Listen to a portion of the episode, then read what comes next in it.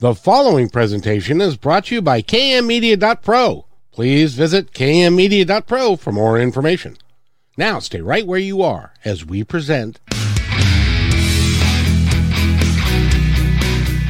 Welcome to Positive Talk Radio, evolving ideas one conversation at a time.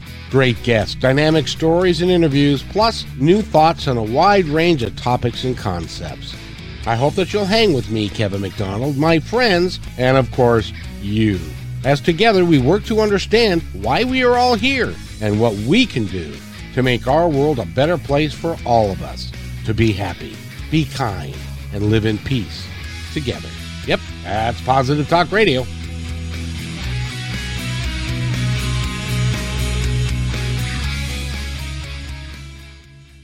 Welcome, everybody, to another episode of Positive Talk Radio. It's a Monday, and it's a very nice day. Reverend Rob Lee is with us today. How are you, Reverend Rob? I am good, dear sir, my brother from another mother. How are you? I am really good. I'm looking forward to a great show today. We've got a very unusual topic, but it's a topic that I think its time is coming uh, and it may be coming sooner than we all would really kind of like it to. But uh, uh, Brian, uh, Dr. Brian Fisher is with us. He is an amazing guy. Um, and I did not realize, uh, Brian, Dr. Brian, that uh, that you've actually discovered a hundred new varieties of ants. Well, actually, I've discovered over a thousand new species of ants and described with colleagues from around the world over 700 new species. New species is science. Um, that's how we document and describe who we share this planet with. That's that, that's that, amazing. I, that's what I was gonna say. you know, some people think the greatest adventures left on Earth is you know to go colonize uh, Mars, for example. But actually, it's often just in our backyard. But we have to go out with new eyes and look and ask these basic questions. You know, who do we share the planet with? And, and, you know what I love about that is I've always said all along we know more about the moon than we do the depths of our own ocean. That, and and and it's just you know all these different species that keep popping up. We think we we know it all, and then there's a new ant that walks out and goes, "Yeah, you haven't met me yet. Hi, how are you?" you know, it's a basic question, and it's just like food. We take it for granted because it's so basic, right? But it's actually very complex, as we'll discuss later. About, about the implications, right? So you could say, um, why do we need to actually document diversity? Well, it's because the same reason you say when you take a picture of like the moon or the stars, one picture doesn't really say much. But once you start documenting the fullness of it, it allows you to actually actually put humans in, in a new you know context. And that context is our connection to the world around us. Without that connection to our food systems or to the life in general we, we we're going to be stuck. Well you had mentioned in one of your writings that for the first time in history that we are losing more species than we are gaining. Is that true? And what does that mean? Well as we when we describe new species, we can say we're documenting them, but the rate in which we document is actually quite slow. Yeah, I mean, for ants, for example, we only describe about 200 new species a year. Um, but in general, we're actually losing species because of this rapid diversity decline, where we're having dramatic effects on the environment now, reaching that tipping point where we start noticing that we're losing things. Now, we do notice when we lose something big, you know, if we lost all elephants, everybody would be talking about it. But we have hinted at that we are the number and abundance of insects, for example, is changing. Um, if you just drive around the US in the summer days, you'll notice that 30 years ago, you had a lot more insects hitting the windshield and a lot fewer now. That's just an example of the loss that's happening. That being human, we just adjusted that and go, oh, that's how many insects should be hitting a windshield without even realizing there was this abundance before that maybe if we saw that abundance now, we'd be grossed out by it. But actually, it's the beauty of nature.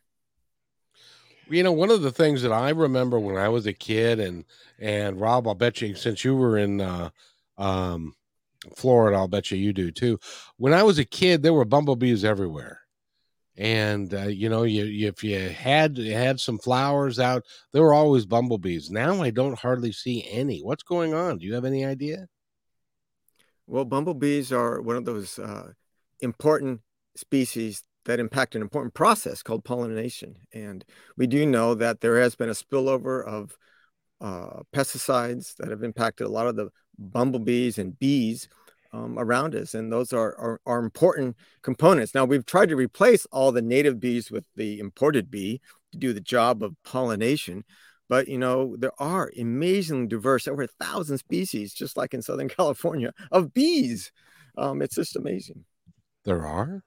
Yeah, bees are super diverse. It's just phenomenal. And the peak diversity, like of ants, is like in the tropics. But for bees, it's like in an area between New Mexico and Arizona. There's just like the peak diversity of bees. Um, it's phenomenal. Interesting, Rob. Yeah, first off, Sieglinde, Deborah, my tribe showing up. Bangarang. How are you, girls? Glad you are here.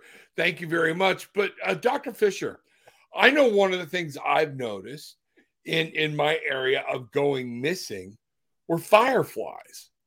I, you know, it used to be a, you know a yearly thing all the kids out in the neighborhood catching fireflies and i have not seen fireflies in my old neighborhood for years are, are fireflies being endangered or subsiding or is it the pesticide thing you're talking about well what's happened there i don't know locally but in general these issues of species decline with insects has impacted all the insects, and including um, those beautiful um, lanterns that light up at night that we all appreciate when we're camping in the, in the Midwest and elsewhere. But it's it's a, it's a sign that we are impacting the environment. sadly, we don't have like a Dow Jones index to the environment where we actually can say yes. You know, it's embarrassing, right? We don't even have the details to say this has changed um, and what's causing it. We haven't monitored biodiversity. And it's because somehow, for example, insects, you say, why? Why is, you know, why should we be studying the insects? Well, I think we're beginning to realize it's part of the glue that holds the world together. And without that glue, what's left? Um, in other words, I think finally we're realizing we're having an impact on the environment but often we don't make action we don't we're not taking the necessary steps um, and my fear is that by the time we get around to studying them we would have lost so much that there's not much left to study i agree and now here's another i think it depends on it, it's sad to say for our society what strikes us as cute like everybody with my thing was killer whales you know and so therefore the whale wars all this stuff we're attracted to but I don't think anybody thinks ants or roaches or some of these bugs are cute, so therefore they don't care. What do you think? Well, if they are cute, you do have an easier life, right? But I think we have to get beyond beyond that, right? I um, agree. Um, we have to get beyond that, and our survival will depend on it. It's just like nobody finds money cute, but you can do a lot of things with it. And we have to realize that the environment is something that we need to do things. And that's living. If we expect our society to function even close to what we have now with a growing population and intricacy and, and social integration, we're going to have to figure out the environment and, and just not disease biology and epidemiology, but we have to figure out how systems work. And that's a great segue to get to talk about the other aspect of bugs is that you can eat them. And they're it's it's an incredible resource not just for functioning ecosystems but i think for the the food security of the planet. Well before we go there uh Sieglinde mm-hmm, that's right. Has, has a question which is why are the beetles that look like ladybugs overpowering? Why so many? Have any idea what she's talking about? Um maybe she's talking about ladybugs and overpowering like like there's so many of them um well they respond in or in general the the cycle of an insect. There's a moment where they're just like in your face because that's the peak diversity of them. Like butterflies come out during a certain season and same with ladybugs. They come out in a certain season and that abundance may be shocking but it's actually just part of nature like you used to be able to go and see loads of sea turtles on the Florida coast. You know, you don't see that anymore, and uh, it's different. But there are beetles that can can hurt you, right? There's some that actually spray acid and so forth. But I just You're think kidding. I had no idea. the bombardier beetles are incredible. Yeah, what Sieglinde's talking about is the Asian lady beetle, and it looks a lot like I mean, it looks like a ladybug, but instead of having like four black dots, it's covered in black dots. Um, and so, but they're eating everything is is what's going on. So, I mean, I think that's what she was talking about. Sieglinde, if I got it wrong, let me know. But uh, yeah, I had heard the same thing, and because a lot of people have to be warned, make sure you're looking at the dots before you bring that beautiful little creature into your home or into your garden. Do you know anything about those? Yes, well, we, humans love to transport other insects around, you know, um, and ants included, right? And it's an interesting phenomena where you bring an insect that's not native to a new place, and some of it just gets squashed by the, the natives that outcompete it. But many times you bring in a new species and it's free of its disease, it's free of everything that used to compete with it back home because they evolved in the same uh, environment and they're just free to actually usurp the energy flow in the system to grow to incredible abundance. And all, often that abundance is temporary in terms of evolutionary terms, but ecologically, it's a huge impact on us. So for the next 20 years, that species may be super abundant because nothing's impacting it. But eventually, usually a disease, a virus, a fungus will come along and start competing with it and reducing the population. Cool. So they can they can actually harm a dog if the if the dog eats it and puts them in their mouth, kind of They thing. actually, that's where I heard about it. I think it was Dr. Pol or something like that. They're eating the plants, or the the- and and these don't digest or crunch. They actually kind of grab hold inside and hold on up in their gums and form, and uh, they're they're very harmful. Yeah. So yeah, but they're so pretty, you know, kind of like my ex-wife, you know, very harmful, but uh, wasn't bad looking. so so dr brian one of the one of the reasons why we wanted to have you on was because we're going to talk about a subject right now first of all there's 7 billion people on the planet and uh, our food supply is going to at one point come into question uh, that we can feed everybody given what we currently are doing. And you're working in madagascar because they've got a problem there and with uh, drought and uh, there's a and they're they're at risk of not being able to feed their population. And you're working with a project to help them do that. Could you describe that project for us please? Right. So food, I can just back up. If you just give me a moment to explain how I fell into this um, issue. please And I've, I'm a biologist. I've, I was drawn to Madagascar for the same reason you would be as a tourist because of its unique place. Like all the lemurs, the primates are only found in Madagascar, all over 130 species of them. And that's the same for most of the animal life and plant life of Madagascar. It's only found there because it was isolated. So it broke away from Africa along with India about 120 million years ago. And then India broke away from that chunk, moved north, dropped to Seychelles, hit Asia, formed the Himalayas, leaving Madagascar alone for about 80 million years. Now, during that time, if an animal by chance arrived there or a plant, it just evolved into something unique to fill the niche. It's kind of like that invasive beetle, right? It just arrived and it's like, wow, this is great. I can go to town here. And over time, though, that's evolved unique life there. And that's what brought me there to go and explore. And I've described over a thousand new species of ants there and other taxa, other species. But uh, to get to forest there, there's only about 10% of the forest left. And you have to make this an incredible human effort to go and get to that forest. And you go there and you make these discoveries and you get back to the lab. And two years later, you want to go back to revisit what you discovered to learn more about it. And then the forest is gone. Um, and you're like, well, we got to go faster and get all these forests before it's gone. And we started doing that for like 20 years. We went to about 450 localities across the, the country with our Malagasy scientists and colleagues.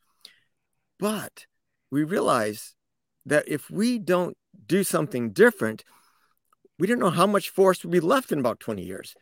So we started looking at, well, what are the issues that are underlying why this forest is being lost? And it's not like there's a giant deforestation program run by a, a corporation. It's actually people living around the forest making daily choices about how to feed themselves and their kids. And it's that question how to put food in my stomach is driving deforestation. That drives them to go in and hunt the lemurs. It drives them to go in and cut down the forest to grow maybe corn for just a year because the soil is poor, and then cut down more forest the following year. So we thought, is there anything we can do to actually stabilize that, you know, issue about food security? And I thought, as an entomologist, I have nothing to contribute. But then it just hit me. Edible insects. We've seen everywhere we've gone to in Madagascar, the locals eating edible insects. And we thought, well, what if we could actually, instead of making that insect that's abundant for two weeks of the year, if we can make it abundant all year? So instead of just foraging for that insect, we can make it just as a, just like potatoes and rice, just right there at the doorstep. So they don't have to go and cut down the forest.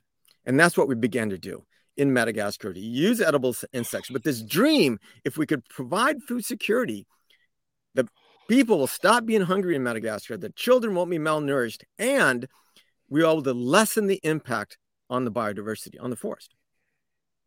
You mentioned about one of the particular uh, uh, insects that are there. You called it the bacon bug. Is that right? Yes. And so we didn't know much about the bacon bug initially. Um, we went around all over Madagascar, kind of surveying the attitudes, perceptions, and what they ate. We tallied up 130 species, but everywhere we went, what came as the what the locals liked the most was the bacon bug. We don't they don't call it the bacon bug; they call it sakondry, but we call it the bacon bug because it tastes like bacon. You can just put it in a skillet and fry it up, and uh, you don't have to add oil or anything, and it's delicious.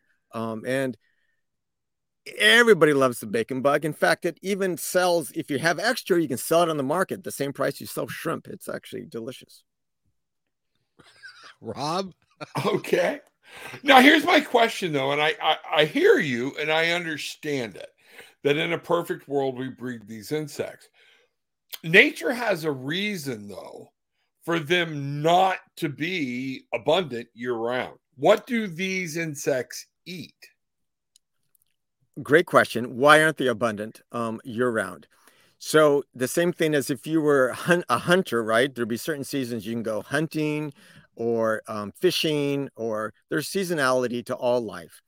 And what we wanted to do is if if we could find the insects they like um, the best, and there's a couple that we chose, if we could figure out the biology of the farming system so that they're not hidden during that other period, or they're more they're constantly abundant in a way that we could do it. In other words, figure out how to farm like chickens. You know, they've you know over the last 30 years they've been able to really improve uh, chicken growth by 400 percent. They they improved their efficiency of conversion of chicken feed to you know um, chicken um, more efficiently. But what if we could be doing the same through insects? Now I want to back up and say why even think of this? It's because insects are the most efficient converters of what you would consider waste, plant matter, into protein. They've had over almost 300 million years of time of evolution to actually be that efficient converter. And why insects? Also because they're not warm blooded, like a chicken, like a hog, like a pig. In other words, you can actually, um, well, you don't have to waste all that energy on keeping your body cool or warm because you have to be warm blooded. So you can use a lot less water when you're growing them.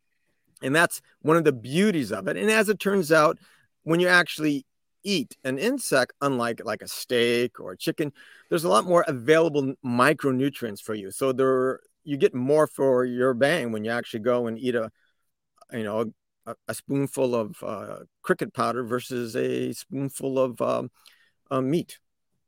Okay. So let's talk about crickets because that is one of the uh, species that you are working with to see if you can't solve the uh, hunger problem that is going on in Madagascar. So over half the species that they ate in Madagascar, and it's very similar to Africa, were orthoptera. These are the grasshoppers, the locust, and the crickets. And we found out that there's many many species because what they do is just choose the most abundant one that's locally available. So it's not like the bacon bug where it has to be that species to eat it because that's the tasty one. With the um, crickets it didn't really matter. Or if whatever species we could actually farm the end result the taste was basically the same and the, they could use it in their same way of cooking so they were happy with it. So we went from looking at grasshoppers and locusts which ended up being very complicated to farm to choosing crickets because it was just easier to farm. And that's where a lot of fun science began uh, in this process. I, as a scientist i was worried i was giving up science to do this project but as it turns out it's all about science. We had to actually first figure out what species and figure out the technology to farm them and then everywhere we went, there's a different habitat and different um, species of cricket. So we wanted to actually, we're changing our cricket species, no matter if we're going the desert versus the, the rainforest and or high in the mountains. It requires a different locally adapted cricket species to be able to farm. And it's been really fun figuring out all those kind of neat questions about how to farm at scale, not just like to feed a family, but to feed a whole nation. So uh, my again, I want I want to follow up on that, like with the bacon bug or crickets mm-hmm. or whatnot. What happens? And and remember, I'm from Florida, so there's a reason this pops into my head. Okay, uh, people brought, uh, you know, the the snakes, uh, pythons, boas, things like that. Now they're not, uh, you know, from this area so that was that was really stupid to do to begin with, but they started farm they were selling them, okay? And the little thing called Hurricane Andrew came through, wiped one of these farms out, and now the glades and they're invading into Miami and everything are actually there. They've become an invasive actual species. So the bacon bug is are are you saying we could move that from one continent to another? And if something happens and I have my bacon bug farm and it get the fence get blown down or whatnot and they all escape, is there a danger or is it because of, of the bacon bug or the cricket of what they are that it's not going to hurt? You, you kind of see where I'm going. Is there, yep. you know? Um, yes, it's a good question. Some people along the same line say, well, what happens if your building breaks and all the crickets get out?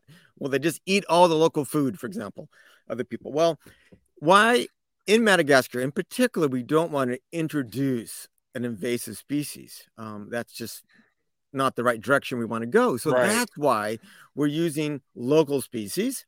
So we're actually farming a, a species that's abundant right outside. And that's why we keep having to change species wherever we go and set up a farm in Madagascar because we want it to be a local species. So we have more work to do because we're not just farming one cricket species, we're farming a different cricket species based on the local habitat. Now, cricket farming is an international business right now. There's cricket farms in Florida, Canada, all over the world. I think there's like 10,000 in, in Thailand. And they all farm just two or three species around the world. So already people have found ways to control it, and they're often they're they're farming it. Uh, few species that are actually now so widespread it, they, they, it's already out. They're already everywhere. Now if you're in canada they freeze in the winter and die but in florida they're there on the coast these uh, the local species. So but we wouldn't want to bring the sakondry for example to florida and farm it unless we are sure we can actually keep it there and we'd prefer not to. So we are only farming sakondry where it's naturally occurring in Madagascar, the bacon bug. Sorry, the bacon bug. We're only farming it in Madagascar because we're have a mission not to find a way to make lots of money. We're finding a way to have a huge impact on people and help the biodiversity. So we've kind of built this from the ground up to actually make sure that we're benefiting biodiversity in Madagascar.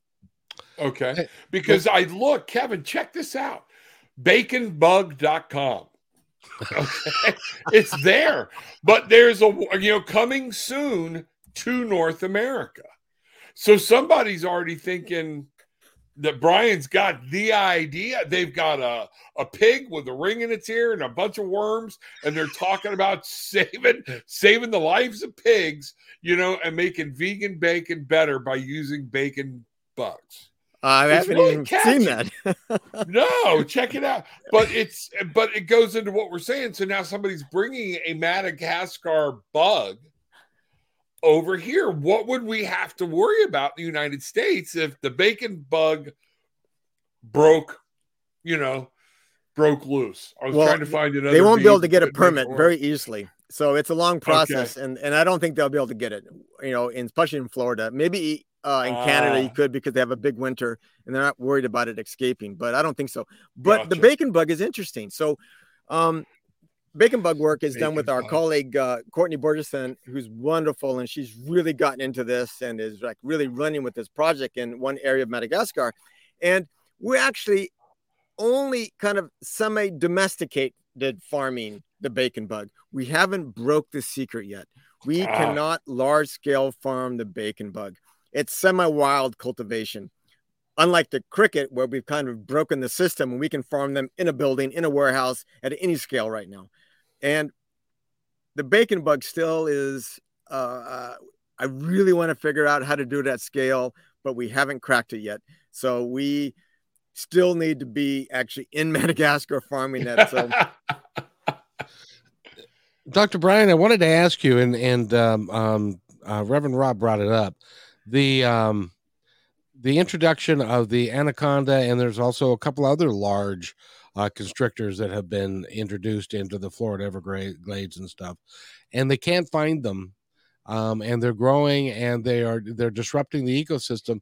Do you have what's the scientific community think about that? Is that is that going to become a huge problem for? I, I it already is a huge problem, but but how are they going to, or is are they going to be able to put the toothpaste back in the in the tube, so to speak? So eradication of invasives is is a is a huge topic, and if you're a small island like a bird sanctuary on an island, there's a lot of investment in eradication of cats, of goats, of other other uh, insects, even maybe even ants on Santa Catalina Island. That that is impacting it. But once it's out in a huge area like Florida, there's like no way. So the cat is out of the bag, and there's no way of going back. Now you can kind of look for ways to have a, a check on them. I think there's um, roundups now, but I don't know if that's having any impact at all. But eventually, not in maybe our lifetimes, but eventually nature will have systems. Other animals will learn to actually prey on them if they're allowed. So if we have any other predators, um, there would be the bobcat, I guess, or something like that, will learn to actually prey on them, um, like the eggs. Um, somebody's got to love to eat python eggs, right? Um, so something eventually will learn to capitalize on that resource. Yeah, I am so glad. I, I, hate snakes, and I, you know, I just can just see there being like. Well, did you hear about the the gentleman the other day that uh, was driving down the road? It was night at, dark at night, and he ran into an he ran into an eleven foot alligator in the middle of the road, and and and uh, ki- and killed the alligator and himself because. oh, that sucks he flipped the car and and ended up upside down in the ditch and and stuff like that. So I mean, where was that at? Florida. Okay, that well, that's why I didn't make the news down here. Okay. so it's but it's tough you know because some of these some of these species so you know i'm just glad that in where i live it gets cold enough to where you know rattlesnakes and and all those things they don't want to live here but um, it is so. interesting our acceptance of abundance of nature right i am a, really like about Florida that they do accept the abundance of alligators, right? I mean, that's, mm-hmm. I mean, if you go to, I don't know, uh, Wisconsin and they get 200 wolves there, they go crazy, right? I mean, they just go like, there are more people being hurt by dogs, but all of a sudden, if one thing gets hurt by a, a, a wolf, all of a sudden it's out to get them because we have this historical baggage of always killing wolves, and that we just can't get rid of it. Um, but um, somehow maybe because we for some reason that history is not there for alligators and we still have them and i love it Okay, so let's turn back to now. I'm I'm I I grew up in the food service industry, and I would like you to tell me how we can package crickets so that people will eat them here. Well, that's a great question because you know we have nothing but acceptance right now in Madagascar. Like we cannot produce enough to meet the needs of our programs, and so I, as a Westerner, was very worried about perception, right? And I was like, oh, let's watch, let's do this study to figure out if people eat it. It's never been an issue. For example, we have a school lunch program worried about what age group the kids will actually, if they're in the city versus the country. Well, we had all these studies going on, and it's never been an issue. Why? Because it tastes good and it's tradition, right? Tradition is an important word there. And now we go to health clinics and and we try it there. Well, people want it. Well, they want it because they see immediately the people that have cricket protein in their diet are responding to medication, are gaining weight, and are getting better. In fact, our tuberculosis clinic, where we first did the trial, half the patients had cricket powder, half of them didn't. Those who didn't did a sit in and demanded, and they refused to eat unless their meals also had cricket powder. So, bingo, it ruined our experiment, but everybody got cricket powder and everybody got healthier. Now, all the clinics want cricket powder in Madagascar. And for famine relief, people love it too, but they're like, oh, maybe it's because they're hungry. They'll eat, you know, they'll eat anything. But it's not true. It tastes good. So to me, the challenge, if you go to the Western diet, is how do you get it to people to try it? Because if they try it, they'll already have, are, it's like just trying it's the gateway. If they can get over that initial hurdle because it's not tradition, because it's new, those two things are the challenge. And one way to do it is to kind of just slip it into food um, as like hamburger helper. So I don't think people are going to be ordering up a big bowl of cricket powder to serve at the dinner table, but they might realize that, oh, at the store, you know, this meat product's getting kind of expensive. But if I buy this over here with um, it's like a cheaper hamburger and I'll I'll buy it and the kids love it. So bingo. And that's how we get it in cricket powder. Now, is it? Um, I, I guess we're grinding up crickets. Um, do you grind them live? Do you kill them? Do you roast them first? Are they, you know, what's That's, the stages of cricket powder? That's a great question for a couple of reasons. One, we wanted to actually um, produce something in Madagascar that was part of that tradition. So I went back and read all available literature for 400 years where any mention of the traditional diets of Madagascar. And from the earliest times, they remarked that in in the South, they would say it like this: every you know uh, household, any smart thinking household would have a stash of cricket uh, of cricket powder basically in their home. I'm like, wow, that's pretty cool. Why? Because of that time of plenty. Because the powder is stable, so they could actually use it at any time. Even two years later, they could just use it. So they would, when locusts were plentiful, they would gather them up. They would even stop wars and gather up the locust boil them, lay them in the sun, and then when they dried, grind them into a powder. So we wanted to make a powder because that's how the locals did it. But as it turned out, it's actually the best way to conserve it. Once it's ground to a powder and sealed in a bag, it's good. It's got a shelf life of minimum two years. And that's allows us to ship it anywhere in Madagascar for famine relief, for school lunch programs. It can just sit there, not in refrigeration, and then you know, you scoop it out and add it to your sauce for your hamburger helper, whatever, or your spaghetti sauce or your sauce on your rice. Um, so that's the beauty of it. But if you talk about farming practices, the beauty of farming crickets is that you don't harvest them like a cow in their youth. You don't harvest them before they become an adult. You actually harvest the cricket at the end of its life after it's already laid eggs if it's a female, after it's already mated if it's a male, and we time our harvest three days before they would die naturally. And that allows us to maximize egg production, reproduction for the next batch. And then they are about to die. We don't want them to die before we harvest. So we harvest them and we use, we just put them asleep. Um, and you can do that with the CO2 in our large scale farms. That's how we do it. And then they just actually are, are killed then and then we put them in the oven and dry them, and then we grind them in a giant food grinder. But before you do that, you harvest their poop. Yes. And this was like a, a surprise benefit in the whole process. I don't know of any oh, other industry. Bet. We're just farming, farming, farming. Then we're like, well, they produce a lot of poop. And as it turns out, this cricket frass is a brilliant fertilizer. And we are actually selling um, the fertilizer right now and testing it in reforestation and vegetable gardens because we think we can offer. Um, you may have mentioned that at the local village level, they're cutting down the forest and cutting down more forest because the soil is, is not sustainable to keep farming on it. But we're producing this magic fertilizer that actually extends and bioactivates the soil. In the US, people are buying cricket fertilizer from the cricket farms. Do you know who is? it's the marijuana industry, and they're paying top dollar. The, See what happens for the cricket frass because it's so good. You only have to apply it once, unlike chemical fertilizers. It doesn't leach out. You don't have to keep applying it, and it, it we first started just with like vegetable gardens, and now we're going on to cash crops like corn. But when we started adding it to reforestation projects, we realized that our farming of crickets could have a net gain to the environment where we're actually not, not just reducing the impact, our manure is bringing landscapes back around where we're farming.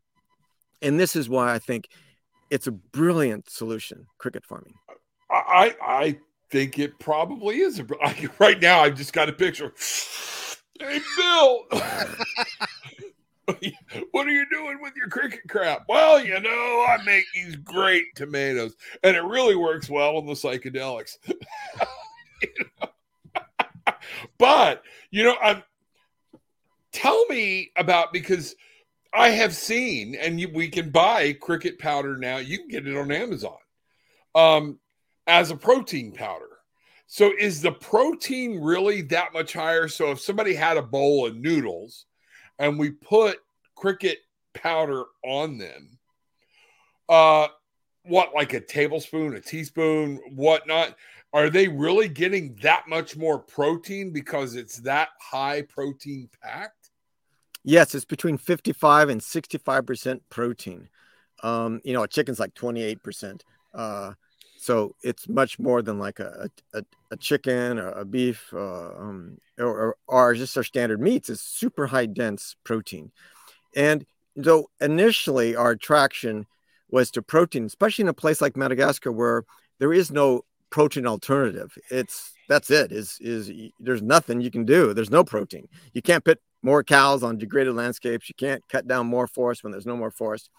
And so it it's not like you can import soy or corn and and it, it outcompetes that completely because of the, of the protein richness of it. And we're farming it on kind of waste products, weeds and stuff. Um, but it's more than just the protein. So it's really important um, if you have an or fighting anemia, it, it, has a lot of important iron in it.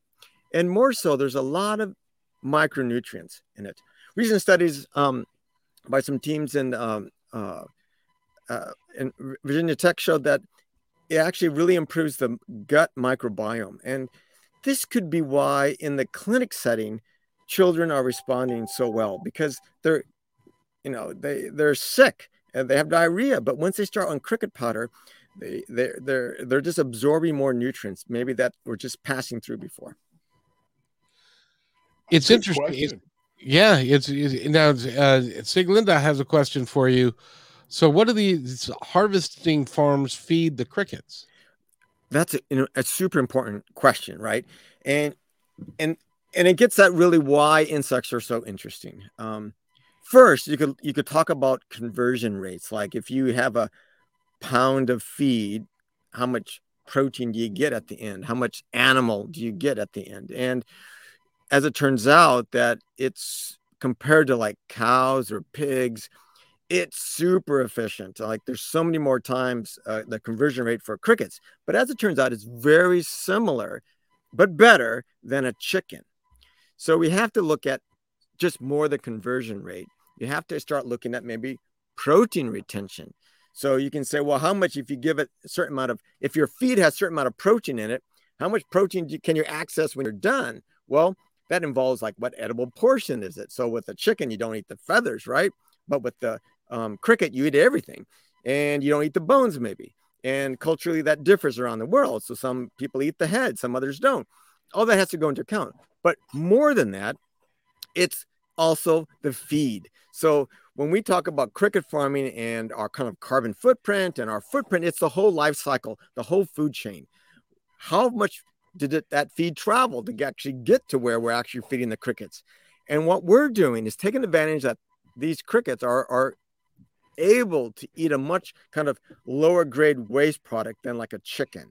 And we're able to use ag byproducts like leaves um, of, of, of, this product that they love to eat in Madagascar called manioc or cassava.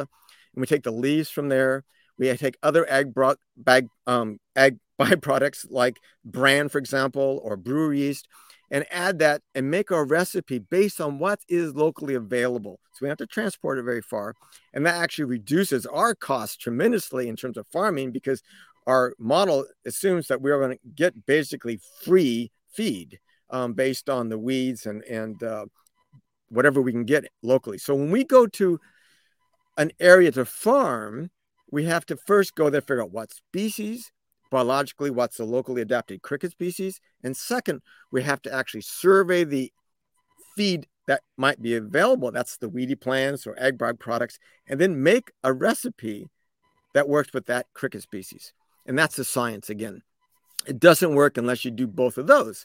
So we have two programs in Madagascar. We have our large farm program and our small farm program. Our large farm is massive scale where we really care about efficiency and really cost because we're trying to provide a product for famine relief.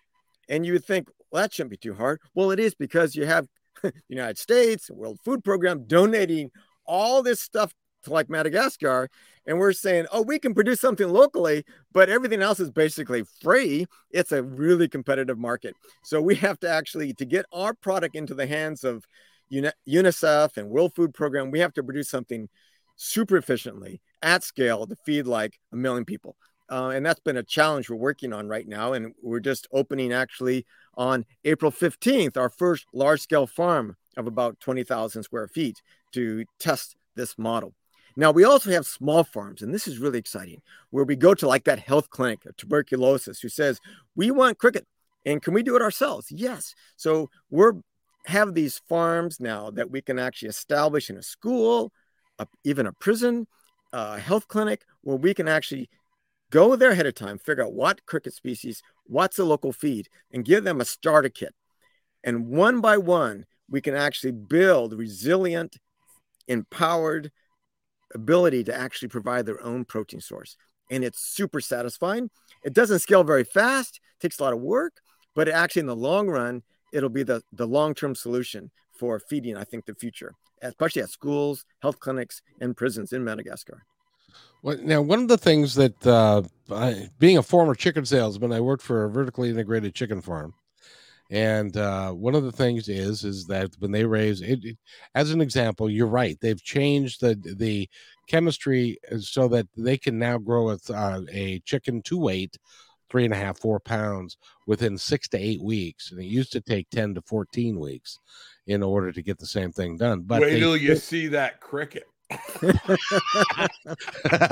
can and they also they also use um, you know grains and feeds and things that you can feed to humans to feed the chickens that if you can get away with feeding the chickens less uh, quality stuff and then that leaves more stuff for us to to consume as as people. But the other thing is um chicken farmers and it's not widely talked about but they do use antibiotics and they do trying to keep the flocks healthy while the chickens are growing and stuff. Do you have to do the same thing with crickets? Do you have to feed them things to keep the flock healthy um, no, we are using native species, and and one advantage of having an arsenal of different species that we can farm is that if by chance a, a health issue like a virus comes out and wipes out one species, it's usually specific to a species, and we can just shift to another um, cricket species to farm, and we can ramp up very quickly. One brilliant thing is that um, you can actually produce a lot of eggs in six weeks, and you can actually just scale up a cricket farm starting from nothing in six weeks. So it's it's exciting that way. Um, but uh, you know, this idea of of mass farming is really the only way to think about insect farming, just like you think about crickets. This idea of vertical farming at massive scales. That is how cricket cricket farming will be in Madagascar if we want to address um, the, the acute need right now. And we're trying to figure out, and actually, for me, when I began this project, it was just small scale farming. But when this huge famine started happening, it really changed my vision in a sense that I want to see cricket farming in Madagascar at a level that we don't have to import all the soy and, and, and corn from overseas as a band aid. I think there's no reason Madagascar can't address the social issues themselves. We have such a wonderful, enthusiastic Malagasy team, and I, they're making great strides every week in figuring out how to farm better with less time, less water, less feed. And it's exciting. So, you know, they've had 50 years to do this to chickens. And I think in the next few years, we'll be having incredible breakthroughs too. Now, I'm assuming now this is what uh, Sieglinde says that I'm assuming since it's it's natural in their crickets that they're safe to eat. But have there been studies done on bioproducts on human health when humans consume the crickets? Yes, there's been a huge number of studies. You know, um, edible insects did enter the human food chain uh, in a big way about 10 years ago, uh, along with you know the pet industry. Now all the pet food has it already. If you didn't know it, um, and and so there's been lots and lots of studies and they've reaffirmed a basic premise that um, you know we're not related very closely to insects and therefore there's nothing that gets transmitted from an insect um, like a cricket to us if we eat it. Unlike pigs chickens and cows right? There is no um, disease like mad cow disease or avian flu or something like that that we have to worry about coming from a insect like a cricket. Um, and that's the, the, the beauty of it. Now, that said, people are allergic to like crustacea, um, clams, or shrimp, right? And insects are related to crustacea. And therefore, those people who have an allergy to um, shellfish or shrimp, for example, they should go slow in the beginning when they start eating crickets or insects just to see if that also would impact them. Some don't at all, but some may. Do you really think going slow when you start eating crickets is going to be an issue? Kevin, for our show on the 11th or the 12th, while we were sitting here, I'm on Amazon. Cricket bites. There is a cheesy ranch, a buffalo wing sauce, and hickory smoked bacon. I just ordered a variety pack and we'll try them on the show the, for something new for the week of the 11th. Oh no, we're gonna do we're gonna do that to win in Florida. That's for sure. I, will fly yeah. down. I'll fly down for that. I did have a question for you. Um, you betcha. I you will. laugh, but you're gonna enjoy eating those. Uh, hey, if it's out like this, I'll try it. I'll try it.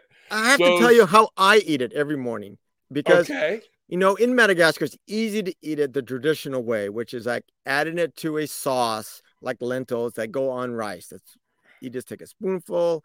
That's all you have to do. But that doesn't really match. I don't eat rice every meal like they do in Madagascar. So here in the U.S., I just love yogurt in the morning, and instead of granola, I add a spoonful of of cricket powder and stir it in, and and it's delicious and it's just a great easy well, way. And that's what these are actually the whole dried cricket. So, so uh, I, I we're gonna go big, go big or go home. You know. So they, if, if this turns into Jeff Goldblum and The Fly, you know. They by by the way, they introduced those as a novelty item at Safeco Field uh, for where the Mariners play in Seattle. They no longer have that on the menu. well, they're because, coming out of Oregon, so it's probably the surplus. exactly. I did have a question for you because, and it has to do with cows, because one of the environmental impacts of of having too many cows is the uh, effect of cow farts on the uh, and methane in the uh, in the world. Uh, do I don't know this. I'm sure you do. Do crickets fart? Um, no, they're not farting. Right? No, uh, methane is a byproduct of, of rumination and so forth, and it's it's not an issue at all um, for cricket farming. Wow. So yeah, actually, if we could decrease the amount of beef that we are using, and uh, that would actually save the planet in that in that respect as well. You know, there's no way we're going to reduce anything, right? I think what we're talking about is this like human population is increasing. It's doubled in the last, you know, 50 years. It's going to double in the next 30 years, like in Madagascar. So we can't even feed everybody right now, right? And you know, it's just like when your bank account goes below zero, uh, everything's just dandy, right? Until it's below zero, right? And and for pe- those people who are hungry, that's below zero, they have to make new choices. And it's whether or not we, as a community, before our collective bank account goes below zero, if we're willing to actually test and try something new. And I urge everybody who's listening to go and try something new. Well, I applaud you. I applaud you, Reverend Rob. You are you you're the you're the man, man. We're gonna try it, brother. Now, We're gonna is, try it. Are there any of the tribe that live close to you? Like uh, we could put them on the on the air, and they could you guys could eat it together. I I like uh, Sieglinde. Is she close to you? It would be fun no, for her. she's in Jersey, but there are quite a few people in Florida. So uh, you know, but they're they're spread out all over Florida. So we'll have to see. I'll put that out there to see who wants to try it. You know, and maybe we'll send them a Zoom link, and we can all be on. And you know, what got me was the flavors you know, buffalo chicken ranch, uh, ranch cheese, and uh, yeah, you know, crunchy cheesy ranch. Yeah, okay. Well, you know, I got I got a question for those of you that are listening and now and later. You know, they've got this new hamburger that is a meatless hamburger patty and it tastes just like a regular hamburger patty. Have you ever looked at the ingredients of what's in that? No, um, I have I not. I would venture to guess most people have not because it tastes, it looks like, and it tastes like a hamburger. Then they might think that it has stuff that's good for it. But I can tell you, a lot of that stuff is engineered stuff, and it is not natural uh, for them to put it together like that. And so they could throw some uh, some cricket powder in there, and uh, it would probably do really quite well. Kevin, I think you're you're absolutely right. I mean, nobody it, the sales are booming for that, right? And so people love it, and they, don't even know what's demand. Exactly, and I think you know people realize we'll probably find out in 10 years all that stuff's killing us right and we're not even interested in it because it tastes good right and so we just got to get people willing to try it ain't gonna be bugs for me laugh out loud well if i was starving maybe you see this is what we're up against now I, have you tried that um, Beyond Beef or whatever? Um, it's um, it's amazing. I I have, but do I still eat it? No. do I look Somebody like? yeah, no, and, they are. It's very, it's very huge. And um, and and by the way, um, I do for anybody that says that they don't want bugs in their diet. Um, if you're eating any processed foods in the United States, you already have bugs. Oh yeah. Oh yeah. Another oh, question we get often from vegetarians who are willing to try it, like, oh, I can't stand the fact that you're killing an animal. And and interesting enough, though, the vegetarians have never thought about the process of farming when they actually go and harvest like lettuce or something or tomatoes. The actual machinery kills more insects than you would in our farm, right? I mean, the whole process of farming of, of, vegetables kills a lot of insects, not not to mention the pesticide. Yeah, the ecosystems we wipe out plowing up a field to plant our uh, organic, you know, vegetables for the yeah, we, you know, for every action there's an equal and opposite reaction, and we need to stop and and and think about that. I think that's a valid point. You know, but I think kind of like what you said, there will be wacky people like me that will try it and see like. Now, am I going to keep crickets stocked on my shelf? Not even if I like it. Okay. It, it'll be one of those things where it'll be one of those few things, but it lets you know how much we are not facing hunger. And it gives us something to be thankful for and grateful for in this country that we're not resorting to. Hey, you know, when's it going to be Soylent Green? We're going to start killing old people three days before they're dead, you know, and we'll have Charlton Heston running down the street. It's people, you know, or whatnot. But we're not hungry enough. You know, when you get hungry, you'll eat. Unless it's the bacon bug. Yeah. No, I think when you get hungry, you'll eat. And I looked them up. They look like mealworms, Kevin.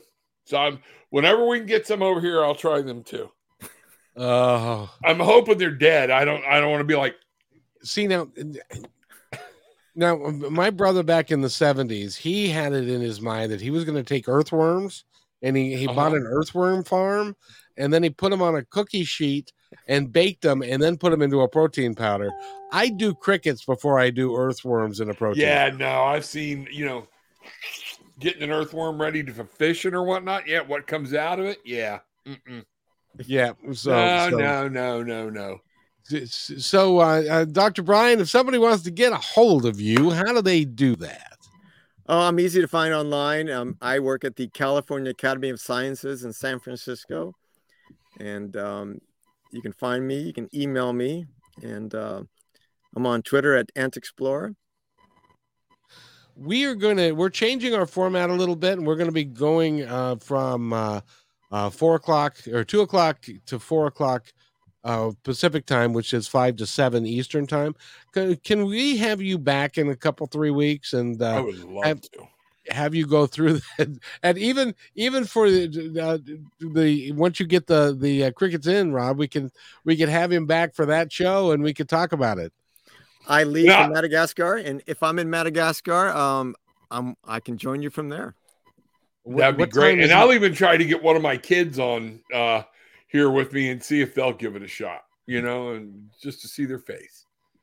So what uh, what time is it in Madagascar right now? It's um it's about a, it's 11 or 10 hours difference depending on if they've done their time change or not and um I'll be leaving I'll be there I leave here the April 19th Oh, it's perfect. We might be able to catch you before then.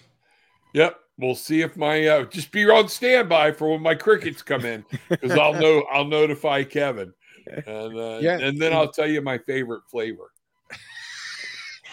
I I admire your guts, young man. I admire you. what you'll do for science is just amazing. Absolutely. You know, you won't see this on Hell's Kitchen. no, but you know, it might be a show one day. Um, that's that, that could be true. So, but you know what? We got to try stuff like this. So you're right. We do. Dr. Brian Fisher, thank you so much for being on the show. It's been such a pleasure. My pleasure. For the best and of you, eat bugs. Eat, eat bugs right off the windshield. That would be fun. So, thank you very much, Rob. I'll see you on the other side. We have another show that we're going to do right after this and so we'll be we'll be back here in just a few minutes. So on uh, uh, um, Tarot with an Attitude and Positive Talk Radio, the YouTube channels. So stay with us. We'll be right back. And and Dr. Brian, thank you so much for being here. Bye bye. Bye bye.